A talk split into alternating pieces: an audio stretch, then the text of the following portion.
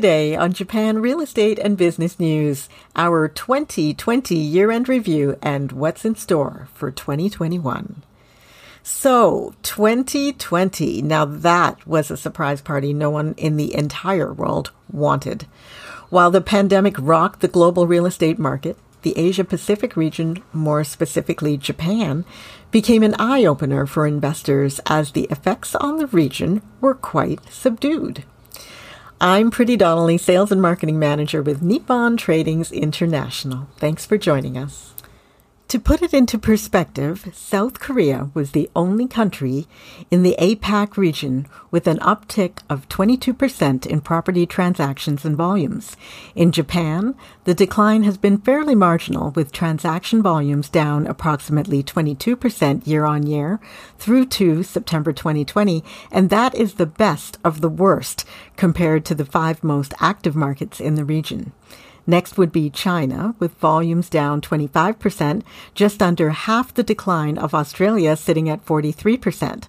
Hong Kong is at a staggering 63% decline in year on year transactions, having taken nearly three times the hit Japan's property market has suffered. In the land of the rising sun, where 2019 had been characterized by a quest for yield frame of mind, 2020 conquered with a flight to safety mentality. Let's look at Japan's safe haven compared to other parts of the APAC region.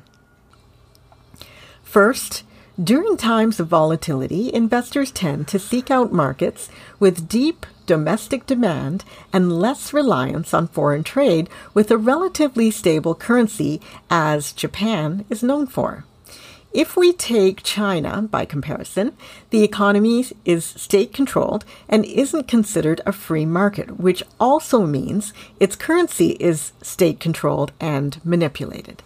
Therefore, even though it has one of the world's largest consumer markets, it can never have the tradable status of the yen, euro, or dollar. Second, Japan is not as affected as other markets by volatility because its domestic demand isn't related to the crisis, but rather a function of the size of the market. Therefore, prices don't come crashing down as quickly for this reason, Japan's investors can, and do, in fact, tend to ride out the storm, and they have the ability to do this because of the practice of abundant savings.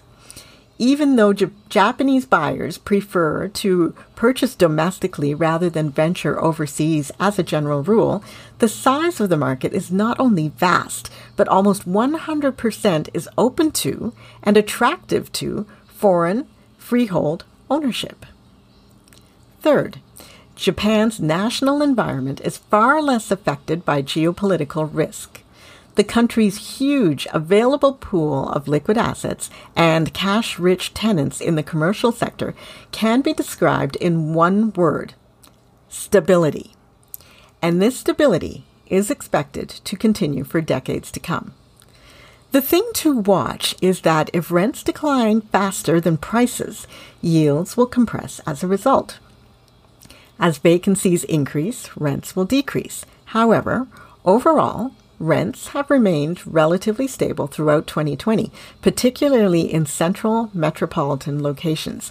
And with the influx of foreign capital to the country, demand is expected to remain relatively high.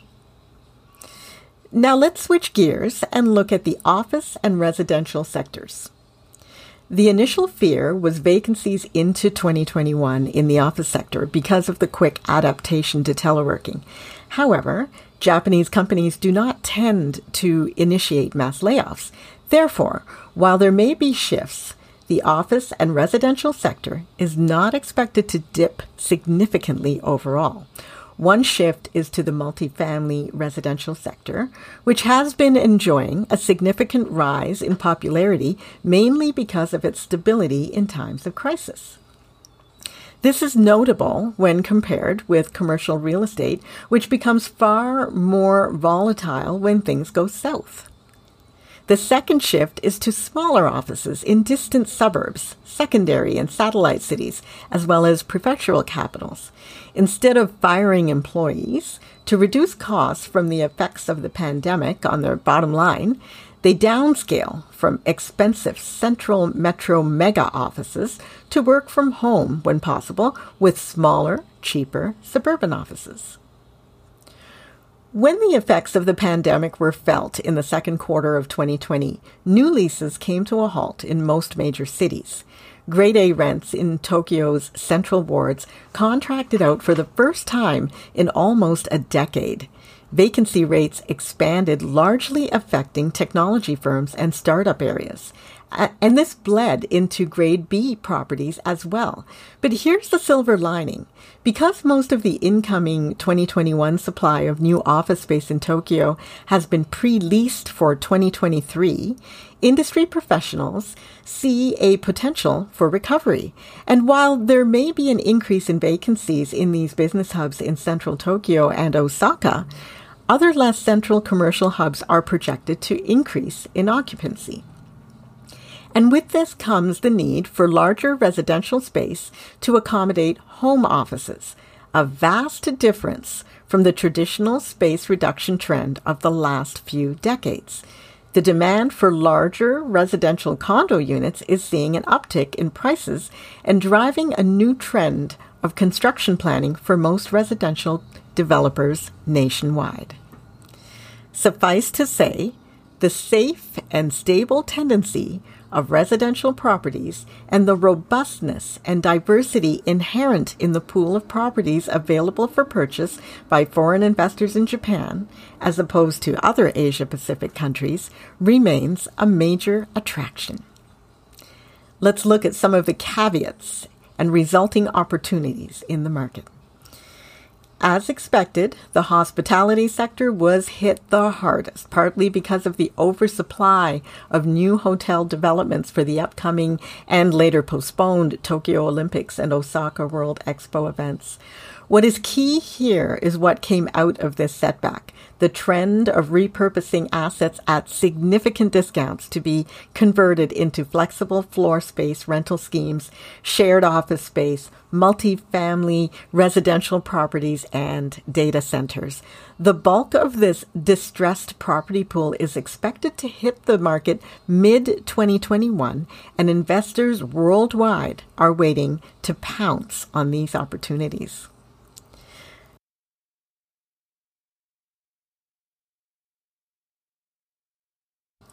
Co-living, rental, and share houses have also taken a major blow as the trendy sharing economy is just not viable in a COVID world. Owners of these properties are renovating and implementing co-working spaces and luxury standard residential properties. The complete cessation of international tourism has taken a huge toll on all major retail hubs. Nonetheless, Japan's retail property market managed to avoid a complete meltdown thanks partly to the stubborn and enduring popularity of high street store spaces, train and subway station shops, where rents have held steady. Retail has already been hit hard since 2018 with the surge of e commerce. Therefore, the strategic reshuffling has already begun. Now I'll take a moment to talk about J REITs. Even though investors are finding great bargains, these investment vehicles have been trending down significantly in their share cost to net asset value ratios. Here's the point to note. While the assets under ownership themselves have not decreased in value significantly, the funds holding them have been heavily discounted, particularly in the office and hospitality sectors, presenting excellent opportunities for value investors interested in capitalizing on this trend. The asset class of choice for both domestic and foreign investors is the logistics sector. Now, this is a very heated asset class, particularly of interest to institutional investors. Supply is short, and this sector represents the smallest portion in commercial real estate, yet sharply driving up prices for relevant land plots in close proximity to big metropolitan centers.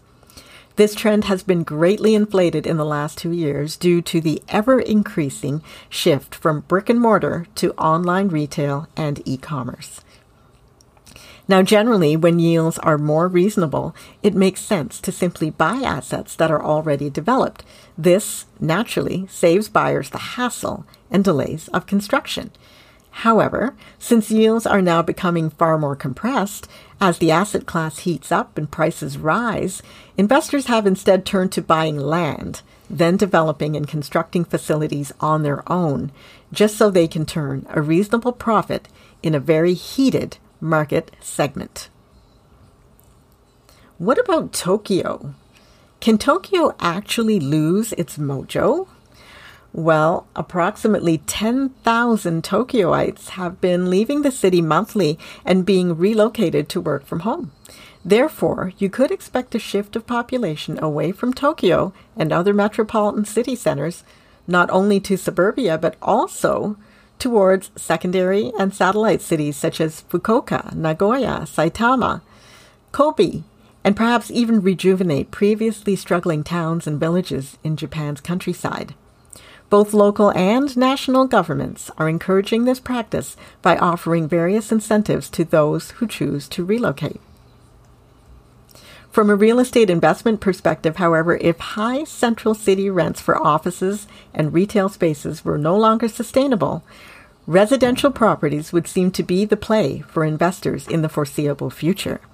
In fact, of the 3 trillion Japanese yen in real estate property investments that have been measured by the third quarter of 2020, residential property investments have actually soared by approximately 71% year on year, with foreign investors accounting for two thirds of the total.